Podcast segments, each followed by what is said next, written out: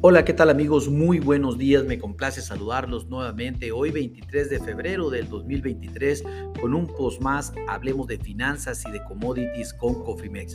En este espacio vamos a dedicar a platicar de lo que acontece en el mercado de la energía, específicamente con los futuros de petróleo a abril de 2023. ¿Qué es lo que está sucediendo en este momento? Pues déjenme decirles que está subiendo 1.10 dólares el barril para cotizar los futuros en 75.05 dólares por barril.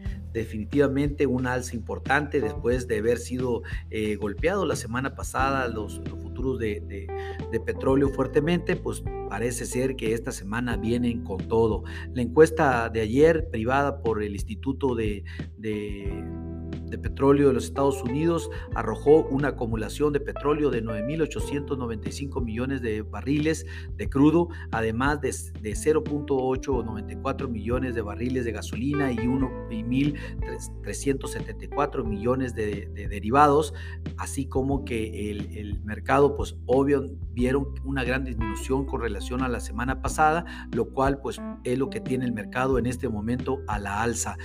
también para el informe oficial del Instituto de la Energía de los Estados Unidos para hoy. Los analistas esperan 2.083 eh, millones de, barriles para crudo, 0.108 millones de, de barriles para gasolina y menos 1.126 millones de barriles para los derivados o los destilados. Mantenemos un sesgo alcista. La primera resistencia, sin lugar a dudas, se mantiene en 76.71 dólares por barril.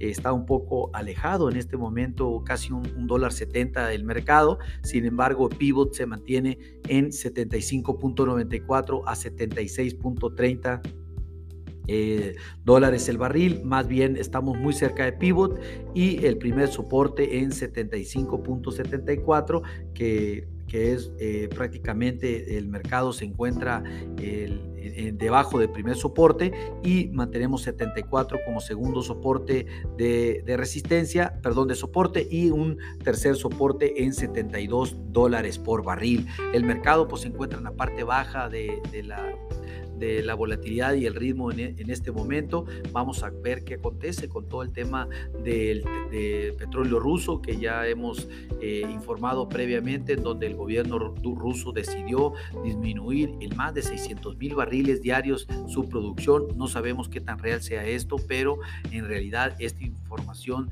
no ha sido corroborada, por lo tanto no ha sopesado en el mercado, lo cual eh, lo que sí ha sopesado en el mercado es eh, que el, gobierno de los Estados Unidos ha estado liquidando posiciones de sus reservas estratégicas de crudo para fin de mantener los precios debajo de los 80 dólares por barril.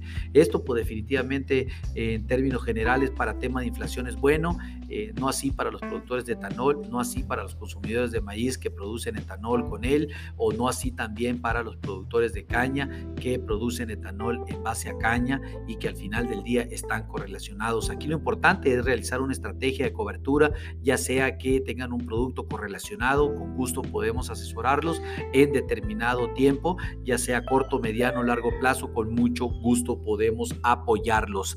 A nombre de todo el equipo de Cofimex, le doy las gracias por su atención no obstante, les recuerdo, activen sus estrategias en administración de riesgos porque lo peor es no hacer nada. Pasen un hermoso día. Hasta luego.